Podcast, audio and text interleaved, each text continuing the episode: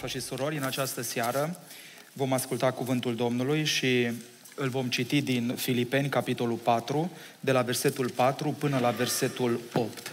Știu că sunteți obosiți, dar haideți pentru două minute să ne mai ridicăm o dată pe picioare și să-l, să ascultăm cuvântul Domnului. Un pasaj foarte cunoscut, vinerea vorbim și studiem cartea Efese, uh, Filipeni și în această seară Domnul mi-a pus pe inimă să vorbim câteva gânduri din acest text. Filipeni, capitolul 4, de la versetul 4 la versetul 8. Dacă aveți Bibliile, haideți ca să citim împreună. Eu mă gândesc că le avem. Cine nu le are, haideți să le aducem. Haideți să citim împreună de la versetul 4. Bucurați-vă totdeauna în Domnul, iară zic, bucurați-vă. Blândețea voastră să fie cunoscută de toți oamenii. Domnul este aproape. Nu vă îngrijorați de nimic, ci în orice lucru aduceți cererile voastre la cunoștința lui Dumnezeu prin rugăciuni și cereri cu mulțumiri. Și pacea lui Dumnezeu, care întrece orice pricepere, vă va păzi inimile și gândurile în Hristos Isus. Încolo, frații mei, tot ce este adevărat, tot ce este vrednic de cinste, tot ce este drept, tot ce este curat, tot ce este vrednic de iubit, tot ce este vrednic de primit, orice faptă bună și orice laudă, aceea să vă însuflețească. Amin. Haideți să ne reașezăm. Înainte de a intra în acest cuvânt, aș vrea să vă mulțumesc, dragi frate și surori, pentru rugăciunea care ați făcut-o pentru fata noastră, Hana, care a plecat în România pentru câțiva ani, și am apreciat mult, mulțumim și fraților slujitori și dumneavoastră pentru rugăciunea care ați făcut-o pentru ea. Ehm, de asemenea, mulțumesc de îngăduința care mi-ați dat-o. Am fost în câteva călătorii, am făcut, am mers în călătoria asta pentru a sluji Domnului și cu siguranță cei care v-ați rugat pentru mine, rugăciunile v-au, v-au fost ascultate. Ehm, frații vă salută ehm, și frații din America unde am fost, frații din Austria, din România, uh, se bucură mult și sunt încurajați de tot ceea ce se întâmplă aici și uh, să știți că suntem și avem un impact mult mai mare decât putem noi ca să ne gândim și aș vrea să nu uităm niciodată lucrul acesta, de aceea poate și atacurile din partea celui rău și asupra celor care slujesc și asupra celor care se roagă sunt mari. Și am văzut asta în ultima vreme, că cel rău atacă mult mai puternic pe cei care slujesc aici în Biserica Betania. Și acesta nu este un semn neapărat rău, ci este o confirmare că tot ceea ce se întâmplă aici este într-un plan al lui Dumnezeu mare. Lăuda să fie Domnul. Aș vrea în această seară să am un mesaj uh, pentru fiecare dintre noi și care este uh, în ton cu tot ceea ce s-a întâmplat până acum. Uh, am citit un pasaj din Filipeni, capitolul 4, de la versetul 4, și aș vrea să vă spun că cel care a scris aceste cuvinte le-a scris din închisoare. Era în închisoare, afară era persecuție, probabil era singur în închisoare. Nu știu ce era în inima lui, dar auziți ce ne spune nou astăzi Pavel. Bucurați-vă totdeauna în Domnul, iarăși zic, bucurați-vă. Este scrisoarea bucuriei. De 12 ori Pavel din scrisoare, din închisoare, ne spune să ne bucurăm. Acum, dacă ai fi tu în închisoare și ai trimite cuiva o scrisoare, ea îi spune ca să se bucure. Nu știu, parcă e outside of our world outside of our thinking. Adică noi care nu suntem în închisoare și avem tot ce ne trebuie, parcă suntem atât de apăsați, atât de stresați și suferim de așa multe lucruri și uite, un om în închisoare poate să aibă o astfel de mentalitate puternică și să zică bucurați-vă. Și în această seară o să mă folosesc de, un, de o temă foarte actuală care uh, este peste tot, de o provocare a societății noastre. Sper să nu zgârie pe nimeni la urechi. Și să nu deranjeze pe nimeni. Dacă cumva deranjează pe cineva, să știți că tot ceea ce ne deranjează e un semn că trebuie să ne oprim și să vedem de ce ne deranjează. Putem să o reformulăm sau să o spunem așa cum o găsim în uh, traducerea Cornilescu, dar dacă am fi citit acest text dimineață, la timpul în limba engleză, ar suna așa versetul 6. Be anxious for nothing. Be anxious for nothing. În românește, nu vă îngrijorați de nimic. Și știu că uh, stresul și anxietatea ne afectează viața spirituală, ne afectează relațiile și ne afectează trupul. Mulți care vin pentru rugăciune, fie cu probleme în trup, fie cu probleme în inimă, îi din cauza stresului. Și avem foarte multe soluții pentru stres. Dar în această seară Domnul mi-a pus pe inimă un mesaj pe care l-am intitulat Soluții divine pentru anxietate sau pentru îngrijorare, dacă acest cuvânt nu sună bine pentru unii.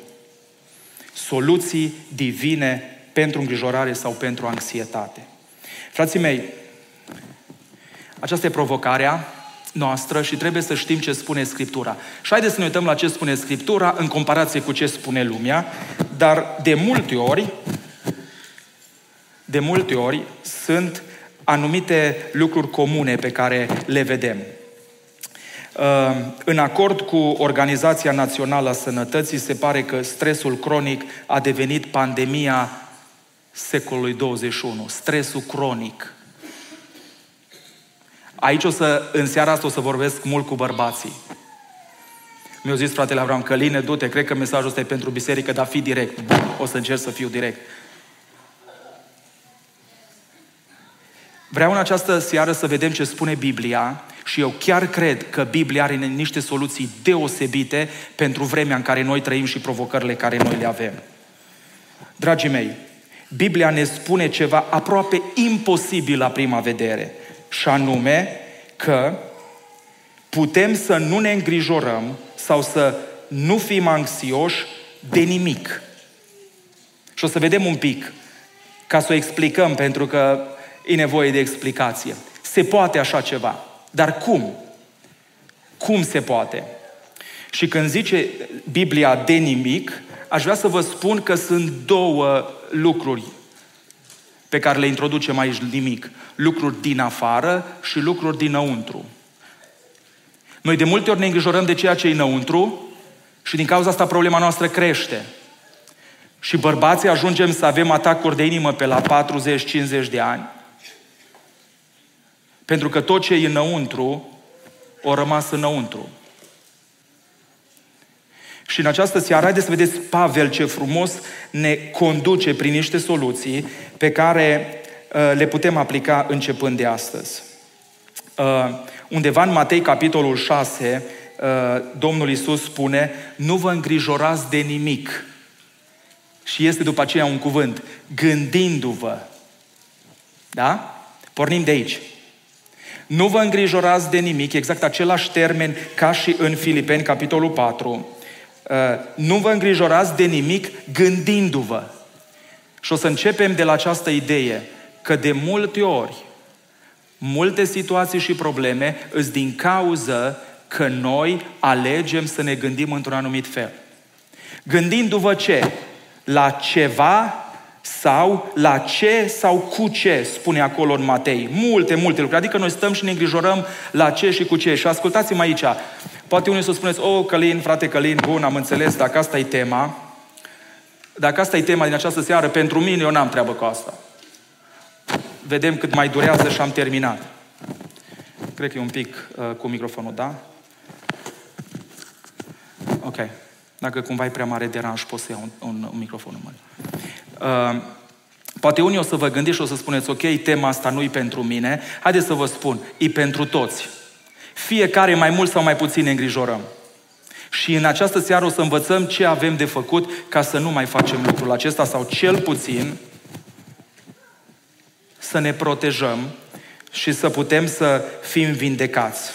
Dragii mei, haideți să ne uităm puțin la ideea asta înainte de a merge mai departe, la ideea asta de îngrijorare.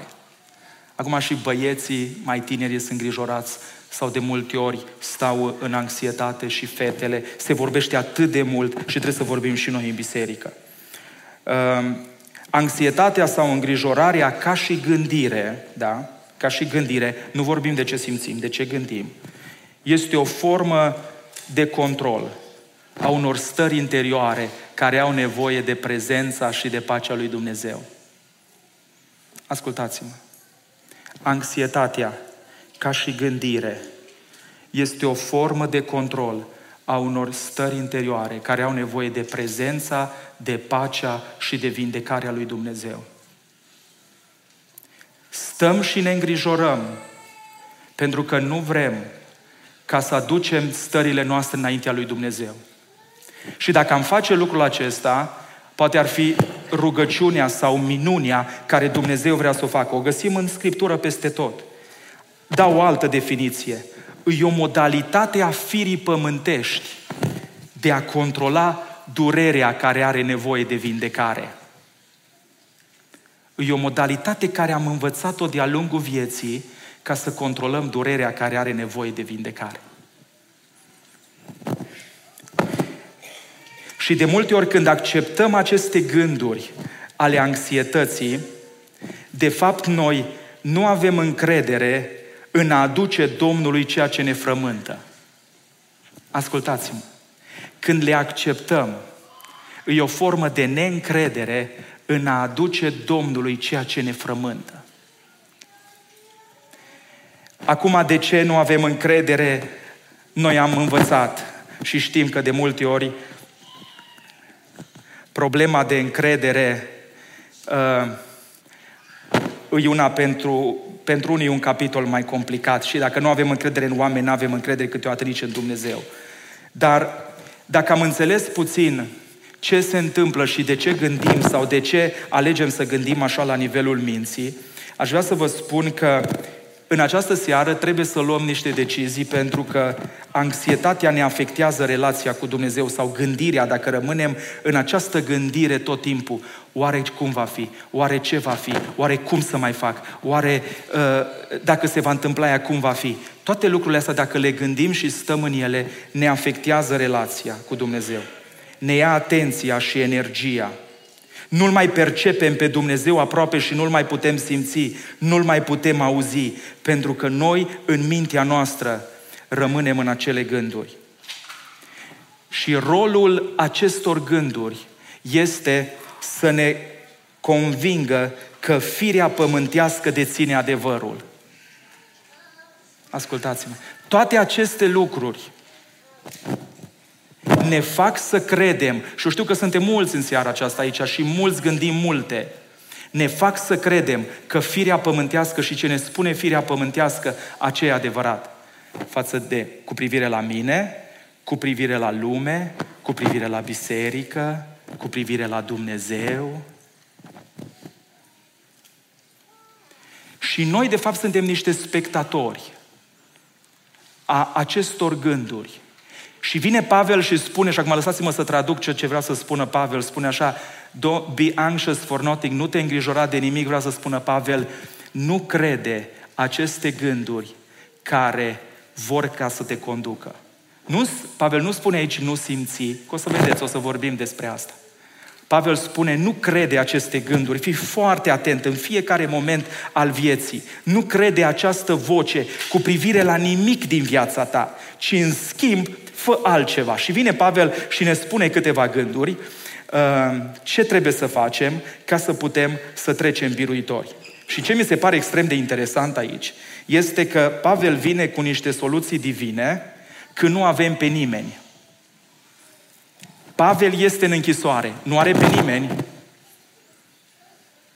și vine cu niște soluții divine când nu ai pe nimeni, când afară e prigoană, tu ești singur în celulă, în inima ta probabil sunt multe lucruri. Oare voi muri? Oare nu voi muri? Oare uh, voi ieși de aici? Oare voi mai putea să-mi văd prietenii? Voi mai putea să-mi văd familia?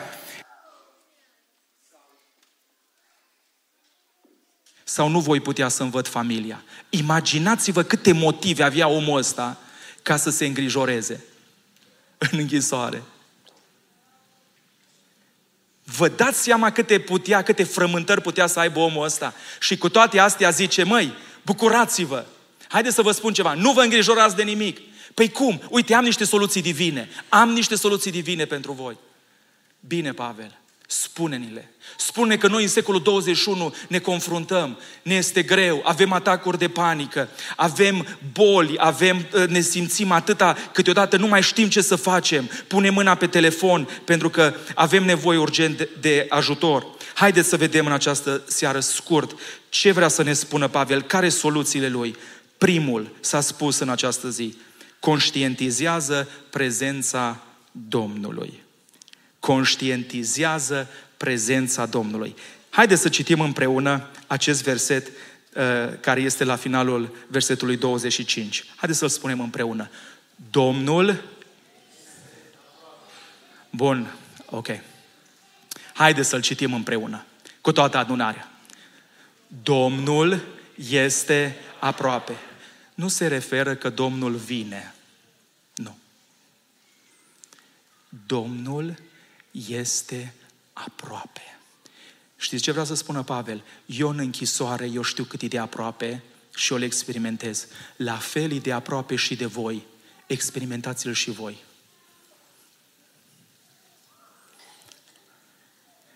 Pentru că atunci când trecem prin îngrijorare și prin tot felul de situații, lucru de care avem nevoie prima dată este să știm că Domnul este aproape. Și noi din 24 de ore, poate nici 5 minute, dacă le-am pune toate împreună, nu trăim cu conștiința asta. Nu trăim. Nu trăim. Am putea acum să vorbim numai cât de mult înseamnă să știi că cineva e aproape de tine și cât de mult te ajută. Nici nu intrăm în asta. Dar avem cea mai mare resursă a prezenței lui Dumnezeu și noi suntem indiferenți, capul nostru e total în altă parte, da? Ne gândim și ne preocupăm de atâtea lucruri, vorba Scripturii, și uităm că Domnul e aproape și ajungem după câțiva ani, ajungem după o anumită perioadă să ne îngrijorăm de toate lucrurile și să nu mai putem față, să nu mai putem face față. Ascultați-mă, vreau să-l citim de trei ori, punând sublinierea pe fiecare cuvânt. Prima dată punem sublinierea pe cuvântul aproape. Deci citim așa, Domnul este și când zicem aproape, zicem tare. După aceea, cuvântul este, îl citim tare și după aceea vedem cine e aproape. Bun? Haideți să citim. Domnul este aproape. Acum punem accentul pe este. Domnul este aproape. Și haideți să vedem cine e aproape. Domnul este aproape. Domnul. Cine-i Domnul? O, dacă diavolul ar putea, te-ar ține și m-ar ține toată ziua preocupat cu o grămadă de lucruri, să uit că Domnul este aproape. Ar face orice altceva. Eu să mă descurc, eu să le rezolv, eu să mă gândesc și să fiu preocupat. Și făcând lucrurile acestea, făcând lucrurile acestea, dragii mei, ajungem în locul unde nu vrem ca să ajungem. Pavel spune, eu sunt în închisoare, afară e prigoană, înăuntru singur, nu știu ce se va întâmpla, dar știi ce? Domnul este aproape. Extraordinar. Spunea William Barclay, spune așa, bucuria este independentă de orice lucru de pe pământ, căci își are sursa continuă în prezența lui Isus. Adică bucuria nu ține cât de frumoasă mi casa, cât de uh, mulți bani am în cont și așa mai departe. Dacă m-am dus, mi-am făcut analizele, în, acum ați bucuros. Nu, nu, nu. Bucuria e independentă de orice lucru din lume. To- depinde total de prezența continuă a Domnului Isus. De-aia au zis, bucurați-vă întotdeauna. Iar zic, bucurați-vă. Și bucuria este reziliența mentală cea mai puternică care ne ajută ca să mergem înainte. Și acest adevăr imens a fost scris înainte de a ni se spune nu vă îngrijorați de nimic. Pentru că trebuie, pentru a nu ajunge în stări de îngrijorare și de anxietate, trebuie înainte de orice să practicăm prezența lui Dumnezeu care este aproape de noi. Cu cât ești mai conștient de El, cu atât ești mai liber de stresul cronic. O, dar în mintea noastră este vocea durerii, vocea vinovăției, vocea înșelăciunii, chiar și atacurile celui rău. Până acolo putem merge încât e o frică de necunoscut. Oare cum e să fie Domnul aproape?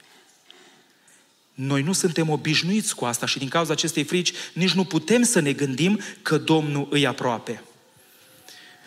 Uh, la un moment dat, un om al lui Dumnezeu pe nume Frac Lombach spunea În fiecare dimineață când mă scol, mă ridic pe marginea patului și o jumătate de oră stau până realizez că Domnul cu adevărat îi aproape de mine.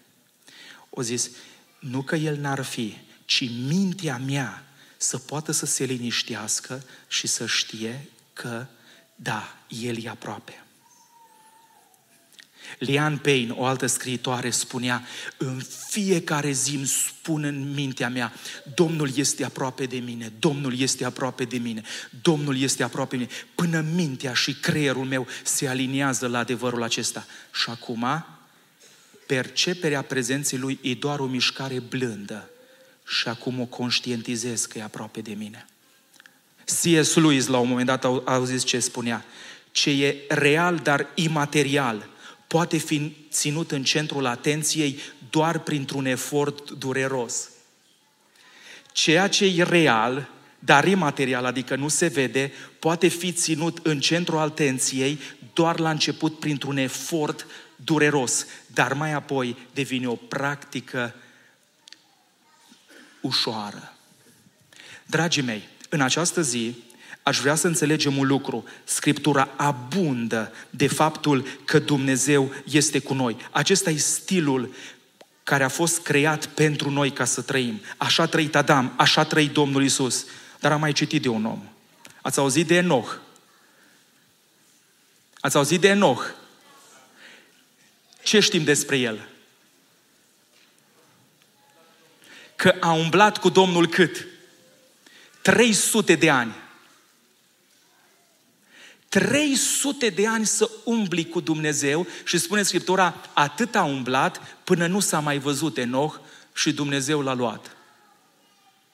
Să umbli cu Dumnezeu 300 de ani. Să umbli cu El. Păi normal, frații mei, că atunci când umbli cu Dumnezeu, nu mai poți să faci ce vrei, nu mai poți să vorbești cum vrei. Spuneam într-o vineri, am fost într-un loc și vorbim la o conferință de familie, cineva de acolo mai tot punea întrebări din astea așa mai, uh, mai directe, să spun. Nu vreau să le spun aici. Și la un moment dat, după ce am adus cuvântul acesta din partea lui Dumnezeu, mi-a spus așa, frate Călin, păi asta mi-a lipsit mie. Păi dacă știi că Domnul e aproape și lângă mine și soția mea în fiecare moment în casă, păi așa se transformă familia mea.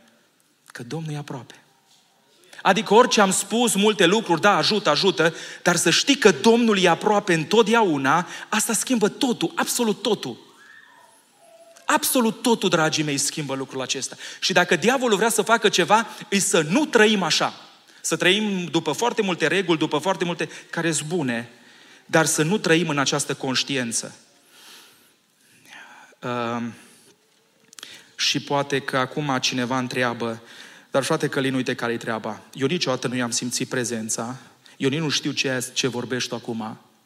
Ce pot să fac? Eu am crezut că e așa. Zece porunci, încă vreo nu știu câteva din Nou Testament, venit la biserică, dat bani, mai postit așa odată la șase luni, încercând să fac ce bine și cam despre asta e totul. Um, vă, vreau să vă spun o experiență care m-a marcat. Eram la un moment dat la o tabără de tineret și a venit o fată și m-a întrebat așa, frate Călin, ce pot să fac eu nu simt prezența lui Dumnezeu când mă rog? Și uite-te, văd pe tine ăștia că se roagă, văd pe tine ăștia că plâng, îi văd că simt prezența lui Dumnezeu și eu nu pot. Acum pot să mă fac și eu un pic așa, că ridic mâinile, dar adevărul e că nu o simt. Și nu știu cum mi-a venit în minte, citeam zile trecute despre faptul că Duhul Sfânt e Cel care ne ajută să simțim prezența Domnului Isus. Și am zis, uite-te ce poți să faci. Du-te în cameră, într-una din seri, și roagă-te și spune așa, Duhule Sfinte, eu nu simt prezența Domnului Isus, eu nu știu cum trebuie să mă rog, ajută-mă, spune-mi ce să mă rog, ca să pot să-i simt prezența, să-L simt aici. I-am zis asta pe la ora 9, era așa. Între timp, s-au mai întâmplat anumite lucruri, mă întorc înapoi pe la ora 1 noaptea și mă oprește și zice, frate Călim, vreau să vorbim ceva. Era unu, unu, între 1 și 2. Și mi-a spus, uite ce am făcut. M-am dus în cameră, m-am rugat, am fost singur în cameră, toți ceilalți au fost la un foc de tabără. Și m-am rugat așa cum mi-ai spus. Duhule Sfinte, eu nu pot simți prezența lui Dumnezeu. Spune-mi pentru ce să mă rog. Învață-mă cum să mă rog. Te rog. Și în timp ce făcea această rugăciune, o zis, după 10 minute, o trebuit puțin ca să se roage, după 10 minute o zis, am simțit că în camera mea a intrat o prezență pe care n-am mai simțit-o niciodată. Da? O zis, nici nu știam, era o prezență frumoasă, dar puternică, o zis. O zis că am început să plâng fără să-mi dau seama că plâng, fără să vreau să inițiez plânsul.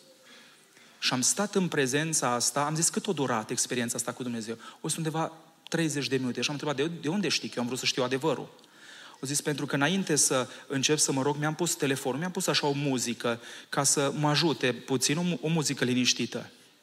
Și mi-am dat seama că după ce am terminat ca să mă rog, o trecut mai bine de 30 de minute. Și am zis, am plâns cum n-am plâns niciodată. Am simțit cum din sufletul meu, din pieptul meu, a ieșit o durere pe care nici n-am știut că o am. Acum stăteam la ora 1 noaptea cu această fată uh, și vorbeam și pentru că am vorbit înainte cu două zile cu ea, am văzut o fată fricoasă, o fată sensibilă, o fată care nu mai știa cum și ce să facă, acum îi străluceau ochii, era plină de bucurie și era pur și simplu, și eu simțeam prezența lui Dumnezeu. Mi-a spus și alte detalii. Dar ce vreau să vă spun? Prezența lui Dumnezeu a venit atât de puternică că a fost tangibilă acolo, în cameră. Vreau să vă spun că niciunul dintre noi nu avem nicio scuză că nu simțim cu adevărat prezența lui Dumnezeu. Spunea, se spune aici, fratele Radu spunea, dacă ne dorim din toată inima, putem. Pentru mine această experiență a fost una deosebită, pentru că mi-am dat seama ce poate face Dumnezeu. Domnul este aproape, numai noi nu suntem conștienți, noi suntem preocupați de alte lucruri. Aceasta e primul pas, asta ne liniștește asta ne ajută ca să mergem la următorul pas. care Uite, după ce spune Pavel aici, zice în versetul 6, după ce ne spune să nu ne îngrijorăm de nimic, spune, în orice lucru aduceți cerurile voastre la cunoștința lui Dumnezeu prin rugăciuni și cereri. Comunicarea stărilor, a emoțiilor și a nevoilor. Ăsta e următorul lucru. Și aici intru un puțin în discuție și cu bărbații, dar și cu surorile. Frați și surori, se aude foarte mult vorbind și de la învoane și din multe părți despre emoții, tot felul de lucruri. Emoțiile ne-au fost date de Dumnezeu pentru lucruri specifice. Multe sunt, vă spun numai două. Unu, ca să ne putem conecta cu oamenii, cu Dumnezeu, și să ne dăm seama ce avem nevoie. Trei lucruri v-am spus. Să ne conectăm cu oamenii, cu Dumnezeu și să știm ce avem nevoie. Acum, soț și soție, hai să vorbim puțin. Tu ca soție treci prin momente grele.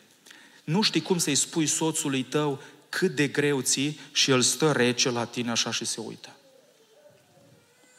Total absent, blocat, n-are nicio treabă. Spunem cum e. Emoțiile ne-au fost date să ne conectăm, să simțim unii cu alții, să-i ajutăm pe oameni în durerea lor, să intrăm în durerea lor. De aceea ne-au fost date emoțiile. Și dacă noi venim și spunem că emoțiile sunt rele, venim și le băgăm nu știu unde, normal că ne trezim în situații în care nu vrem ca să fim.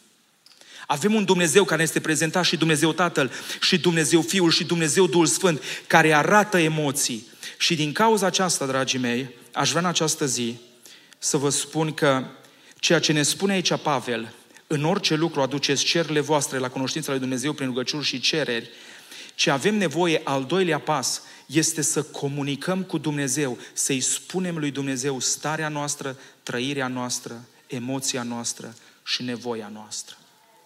Adică, spune lui Dumnezeu ce ai în inimă, așa în două cuvinte.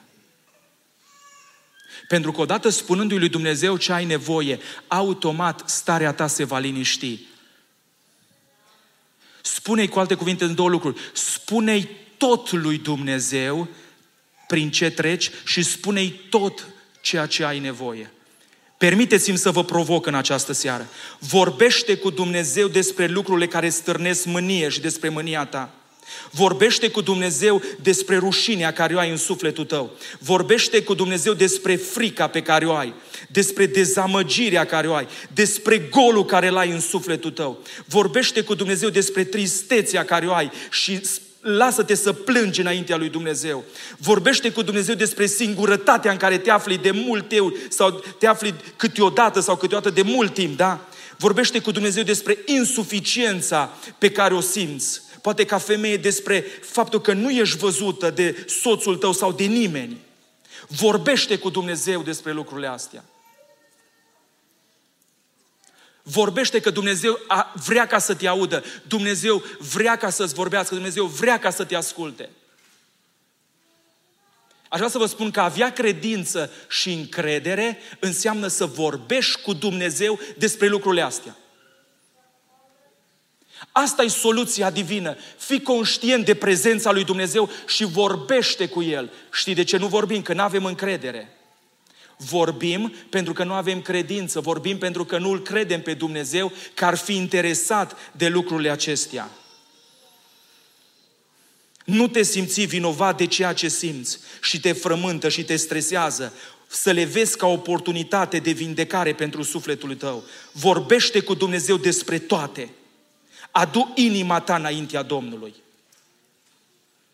Atât e de important lucrul acesta, încât nu pot să vă spun pentru că, încă o dată spun, toate aceste lucruri ținute în sufletele noastre ne afectează pe toate nivelele. Adu inima ta înaintea Domnului. Știți, noi de multe ori vrem să aducem sau să venim înaintea Domnului cu întrebări. Dar Domnul zice, vino înaintea mea cu inima, nu cu întrebările tale. Noi vrem răspunsuri dar noi, de fapt, avem nevoie de vindecare. Și vindecare la nivelul inimii. Pentru ca mintea să fie vindecată, trebuie prima dată inima să fie vindecată. Și o să vedeți din cuvântul lui Dumnezeu. Și cea mai mare minciună pe care o putem avea e că lui Dumnezeu nu-i pasă de ce se întâmplă în sufletul meu și în emoțiile mele. Dar uitați-vă la Evrei 4 cu 15 că îi pasă foarte mult. Dovada cea mai mare că ai încredere și credință în Dumnezeu este că vorbești cu Dumnezeu despre lucrurile astea. Dacă nu, nu-mi spune că ai încredere în Dumnezeu. A, noi vrem să avem încredere în Dumnezeu că ne va asculta, că ne va da, că va face. Dar ai încredere să vorbești despre lucrurile astea. Vine diavolul și spune, nu, nu, nu, nu vorbi cu Dumnezeu. Nu vorbi cu Dumnezeu despre lucrurile astea. Uitați-vă în Scriptură, inclusiv Domnul Iisus Hristos a vorbit cu Dumnezeu despre astea. Acum, înainte să mergem la următorul lucru, la următorul pas, la următoarea uh, treaptă divină pe care o facem, pe care o avem de făcut în această vindecare, aș vrea să vă spun ceva, să vă mărturisesc. Există o problemă. Există o ruptură între minte și inimă. Aici e ruptă treaba. O făcut diavolul să ne rupă legătura dintre minte și inimă. Și acolo în inimă trebuie Dumnezeu să vină să vindece. Inima aia trebuie deschisă. Inima aia trebuie adusă înaintea lui Dumnezeu. Stările alea trebuie aduse. Și până nu facem lucrul acesta, dragii mei, ascultați-mă, degeaba venim să se roage frații pentru noi. Pentru că rămân aceleași stări în noi. Le ținem acolo. Degeaba cerem, pentru că dacă noi nu ne facem treaba, la un moment dat spune Scriptura, eu mi-am deschis și mi-am, mi-am vărsat tot focul inimii înaintea lui Dumnezeu. Asta e modalitatea lui Dumnezeu de a ne vindeca, de cele mai multe ori. E atât de important și acolo există unde există o ruptură între minte și inimă, unde nimeni nu mai poate intra acolo în sufletul nostru. Acolo avem nevoie de intervenția lui Dumnezeu. Avem nevoie de intervenția lui Dumnezeu. Altfel vom rămâne în zona îngrijorărilor. Așadar, conștienți de prezența lui Dumnezeu, comunicăm stările, emoțiile și nevoile noastre ce avem nevoie. A treia, cedarea controlului și finalizarea cererii. Uitați ce spune aici. Nu vă îngrijorați de nimic, în orice lucru aduceți cererile voastre la cunoștința lui Dumnezeu prin rugăciuni și cereri. Și care e cuvântul? Cu mulțumiri. Știți ce înseamnă aceasta? Să-i mulțumești lui Dumnezeu că El se va ocupa de ce i-a încredințat până la momentul ăla. Vii înaintea Domnului și îi spui toate într-o jumătate de oră, eu le spui într-o oră cât poți. Și ultimul act e să zici, Doamne, ți le-am încredințat și problemele mele și nevoile mele ți le-am încredințat ție. Uite-te, copilul ăsta îmi aduce atâtea probleme, atât de stresat din cauza lui, mă frământ, adun mânie câteodată, câteodată tristețe, câteodată frică, câteodată pe toate le adun în mine. Uite, Doamne, ți-l aduc și pe copilul ăsta, îl pun. Îți aduc și viitorul și îl pun. Îți aduc și starea asta și îl pun în mâna ta. Mulțumire înseamnă să-i încredințezi lui Dumnezeu lucrurile acestea, că El se va ocupa de ele. Știți de ce se va ocupa? Că El e bun și ce face El, întotdeauna face bun. Da? Acum, dacă mi le-ați încredința mie sau fratelui Avram, da? Dar dacă îl încredințez Domnului, cu siguranță se ocupă de el. Numai odată că îi le-am spus, deja s-a ocupat, iar cu privire la nevoi, El se va ocupa. Abandonează finalitatea cererii tale la decizia lui Dumnezeu. Știți că Domnul Iisus Hristos o rezistat tentației de a face cum vrea El? El o rezistat tentației să se facă cum vrea El. O zis, de 47 de ori, a zis Isus, a afirmat că El e supus Tatălui. Și ce face Tatăl? El se supune. Mulțumește-i că e cu tine. Mulțumește-i că ai putut să te descarci înaintea Lui. Mulțumește-i lui Isus că ai putut să plângi înaintea Lui. Mulțumește-i că ai putut să-i arunci asupra Lui starea ta, durerea ta, că ai putut vorbi cu El inclusiv despre supărarea și mânia ta, că ai putut să-i spui dorințele. Și acum, la final, ca să poți să-i mulțumești, trebuie să faci trei lucruri. Trei.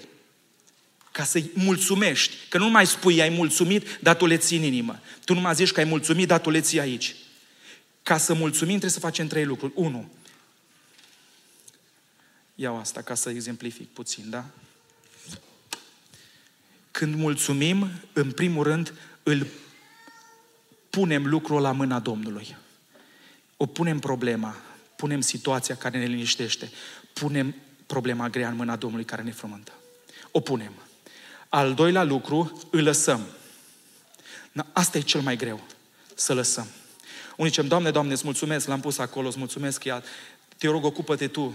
Dar eu, de, noi, de fapt, după aceea îl purtăm tot timpul. Îl purtăm tot timpul și îl purtăm tot timpul. Îl punem acolo și îl lăsăm. Și în al doilea rând, avem încredere că Dumnezeu se va ocupa. Îl punem, îl lăsăm și avem încredere că Dumnezeu se va ocupa. Asta înseamnă să cedăm controlul, să cedăm finalitatea cererii noastre înaintea lui Dumnezeu. 4. Atunci vom putea cu adevărat să cunoaștem pacea lui Dumnezeu pacea adevărată. Uite-te, după ce facem lucrul acesta, versetul 7, și pacea lui Dumnezeu care întrece orice pricepere, vă va păzi inimile și gândurile. Prima dată inima și pe aia gândul. Inima și după aceea gândurile. Nu poți cunoaște pacea adevărată până nu înțelegi că El e Domn și pui, lași și ai încredere. Acum, eu am o întrebare. Ai avut vreodată experiența asta? Să mergi să vorbești cu cineva care știi că poate lucrul ăla, să-i spui că ai nevoie de ceva și după ce ai terminat să-i spui de ce ai nevoie, el a avut așa o pace pe față și numai pacea care a avut-o pe față prin faptul că tu știi că poate, te-o liniști și pe tine. Nu mai trebuie să zică nimic, că știu că poate. Sau ai vrut să vorbești cu cineva ceva care te-a frământat și ai zis, mă, dacă nu vorbesc cu cineva despre asta și ai vorbit și el a fost plin de pace și pacea lui ți-o da și ție pace. Exact așa este cu Domnul. El este Domnul. Adică El e Domnul, frați și surori. El se ocupă. Și noi când mergem, nu mergem nici la un, uh, uh, un asistent social, nu mergem nici la asistentă, nu mergem nici la un consilier, nici la un doctor. Noi mergem la Domnul. Și când o spunem și când o încredințăm, dacă Domnul e plin de pace, atunci și noi, în momentul ăla când le-am lăsat în mâna Lui, pacea lui Dumnezeu ne păzește inimile. Știți, pacea lui îi dovadă că el e domn. Dacă tu nu crezi că e domn, nici pacea lui nu are niciun efect. Pacea lui e răspunsul la ce i-ai dat. Pacea lui este soluția pentru inima ta tulburată și agitată. Dragii mei, înainte de orice, Dumnezeul nostru este Domnul păcii. Este Domnul păcii. Uite ce spune Psalmul 131. Aș vrea să vă spun și poate îl subliniați în uh, Biblia dumneavoastră așa și îl mai citiți și vedeți dacă e o realitate și pentru voi. Psalmul 131 cu versetul 2 spune așa. Sufletul meu este liniștit și potolit, ca un copil înțărcat care stă lângă mama sa. Da, sufletul meu este ca un copil înțărcat. Vreți să începem de astăzi și să zicem așa, Doamne, Tu ești Domnul. Tu ești Domnul păcii.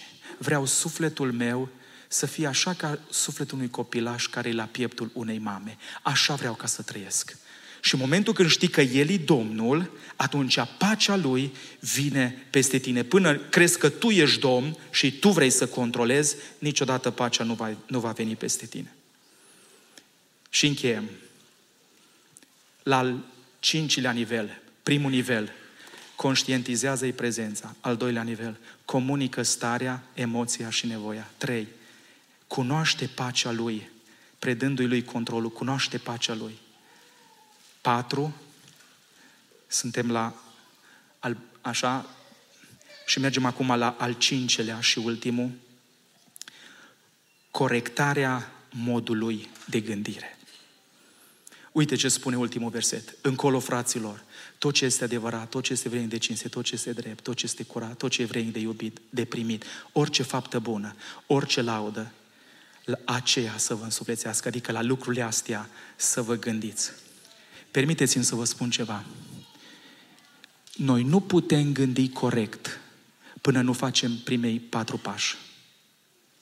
Știu că se vorbește mult astăzi că schimbarea începe foarte mult cu gândirea. Vreau să vă spun ce ne spune Pavel aici. Schimbarea începe cu relația. Pentru că, ascultați-mă, dacă inima mea și sufletul meu îi cuprins de stări, mintea mea nu poate gândi cum trebuie. Dar când conștientizez prezența, când vorbesc cu Domnul, când cedez tot controlul după aceea în mâna Lui, când las prezența păcii Lui să vină peste sufletul meu, numai atunci pot gândi corect. Numai atunci pot gândi corect. Numai atunci pot gândi corect. Bine spune Biblia, transformarea începe cu relația și după aceea cu, cu informația. Ne apropiem de final. Am citit un articol foarte interesant. Haideți să vă spun ceva interesant și pentru copii, și pentru frați, și pentru surori. Se pare că este acum un sindrom care face maravagii, numit text neck. Text și de la gât neck. Și s-a arătat că greutatea capului și presiunea care o pune pe coloana cervicală în momentul când noi toți stăm pe telefon și dăm texte, da? Dacă o facem timp de două ore, crește greutatea ce o punem efectiv prin această postură cu 27 de kilograme. Cu cât stăm mai mult și ne uităm în jos, da, ne afectează starea noastră și ne afectează trupul nostru. Exact la fel și spiritual. Cu cât stăm și ne gândim și preluăm noi controlul și ne îngrijorăm, așa, cu atât mai mult se pune o greutate pe noi. Cu cât conștientizăm prezența Domnului, cu cât vorbim cu Domnul despre stările noastre, cu mulțumire ce dăm în mâna Lui, ce am încredințat. Primim pacea Lui, care întrece orice pricepere. Mintea noastră începe să gândească bine. Dacă facem lucrul acesta, o să vedeți că viața noastră va fi transformată. Pavel o știut lucruri și-o venit cu asemenea sfaturi fiind în închisoare. Afară era persecuție, înăuntru era numai el. Și cu toate acestea, el se putea bucura în ori ce vreme! Dacă vei lua aceste cuvinte pentru tine, nu numai că viața ta va fi mai bună, relația ta cu Dumnezeu va fi mai bună. Vei vedea și vei înțelege tot mai mult, vei vedea lucrările Domnului și vei vedea cum El lucrează. Aș vrea să ne ridicăm în picioare acum. Aș vrea să închei cu un verset din Scriptură. Din 1 Tesaloniceni 5 cu versetul 23. Spune așa. Dumnezeul păcii. Care Dumnezeu? Vă mai întreb încă o dată. Care Dumnezeu? Auziți ce face Dumnezeul păcii? Dumnezeul păcii să vă sfințească El însuși pe deplin și Duhul vostru, și sufletul vostru, și trupul vostru. Să fie păzite întregi, fără prihană, până la venirea Domnului. Știți ce înseamnă sfânt? Pus deoparte și întreg. Pus deoparte și întreg. Când ești conștient de Dumnezeul păcii, El te ajută să umbli în sfințenie. Duhul tău va fi pus deoparte și întreg. Sufletul tău va fi pus deoparte și întreg. Trupul tău va fi pus deoparte și întreg. Ai nevoie să fii sincer înaintea lui Dumnezeu. Ai nevoie să vii înaintea lui Dumnezeu cu încredere. Ai nevoie să-i spui lui Dumnezeu lucrurile pe care nu le-ai mai spus la nimeni, ca să poți să fii liber. Ai nevoie începând de astăzi să intri într-o altfel de relație cu Dumnezeu. Și mă rog acest cuvânt, aceste soluții divine pentru noi să fie un început de drum. Vreți să le luăm pentru noi? Știți cu ce verset vreau să încheiem? Cu secretul lui Pavel. Domnul este aproape. Haideți să spunem cu toții, haideți să închidem toți ochii și acest adevăr să fie adevărul nostru. Este cel mai important lucru pe care vi-l pot da în această seară. Adam a trăit așa și când n-a mai trăit așa, viața lui a ajuns un dezastru. Domnul Iisus Hristos a trăit o viață de biruință pentru că știu că Domnul este aproape. În această seară tu ai șansa unui nou început în relația ta cu Dumnezeu. Să trăiești o altfel de viață. Domnul este aproape. El este Domnul păcii. El este Domnul care te ajută să trăiești o viață de sfințenie. Este Domnul care te ajută să-ți vindești starea și să poți să începi să gândești la lucrurile pe care El le-a pregătit pentru tine. Haideți să spunem acest adevăr pentru viața noastră de trei ori și voi încheia după aceea cu o rugăciune. Haideți să spunem, Domnul este aproape. Domnul este aproape. Domnul este aproape. Doamne Iisuse, îți mulțumesc pentru făgăduința pe care o ai, că Tu în fiecare moment ești aproape de noi. Ne cerem iertare, Doamne, că mintea noastră am practicat o altă prezență. Am practicat o altă prezență. Am practicat, Doamne, fiecare dintre noi ce am vrut. Unii poate am practicat prezența unui renume, alții prezența omului vechi care tot timpul a venit să ne acuze, să ne facă să trăim cum am trăit-o în trecut. Doamne, nu știu, prezența a, nu știu, a unei dorințe continue de a face bani sau mai știu eu ce, de a fi cineva în ochii oamenilor. În această seară, îți mulțumesc că ne-ai vorbit. Vrem să ne pocăim, vrem să ne întoarcem, Doamne, privirile spre Tine. Ne luminăm de bucurie, Doamne, și dacă Pavel a putut să trăiască în bucurie în celulă, având prezența Ta, mă rog în această seară, pune în noi acest adevăr, lipește-l de inimile noastre. Vrem să trăim împreună cu Tine, Doamne, în fiecare zi, în fiecare moment, în casele noastre, când suntem cu frații, la muncă, Doamne, în slujirea în care ne-ai dat-o. Îți mulțumim, ajută-ne să trăim așa, ca să putem, Doamne, să te experimentăm pe Tine, să te arătăm pe Tine și să înălțăm numele Tău în această lume mai presus decât orice nume. Amin. Haideți să ne reașezăm.